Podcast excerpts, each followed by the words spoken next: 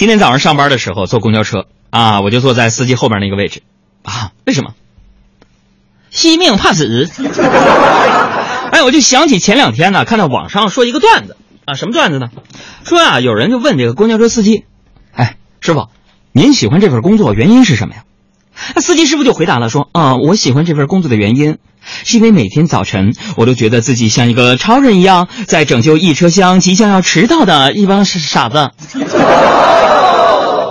于是呢，我也问面前的这位师傅，我说，师傅，您喜欢这份工作的原因到底是什么呢？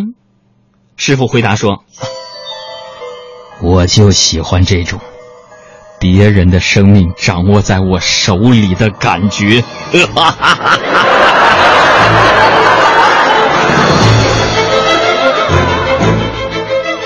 毛骨悚然。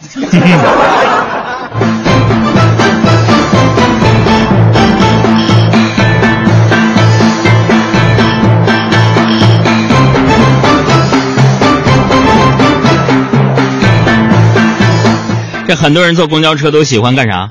啊，回答我，喜欢干啥？哎，低头玩手机。我跟你们这些地球人就不一样，我坐公交车我不喜欢低头玩手机，我就喜欢观察身边的人和事儿。哎，坐在公交车上，我就发现啊，坐在我对面的一个三十岁左右的男子，衣衫褴褛，其貌不扬，然而他提一个袋子。隐隐的露出“北大”二字，“北大”两个字，我的天哪！朋友们，顿时我对这个其貌不扬、衣衫褴褛的人肃然起敬。我在想，如此青年才俊、才华横溢，但是外形内敛，前途必然不可限量。这也许就是大隐隐于世的扫地僧吧。没想到他如此衣衫褴褛、其貌不扬，居然是北大的。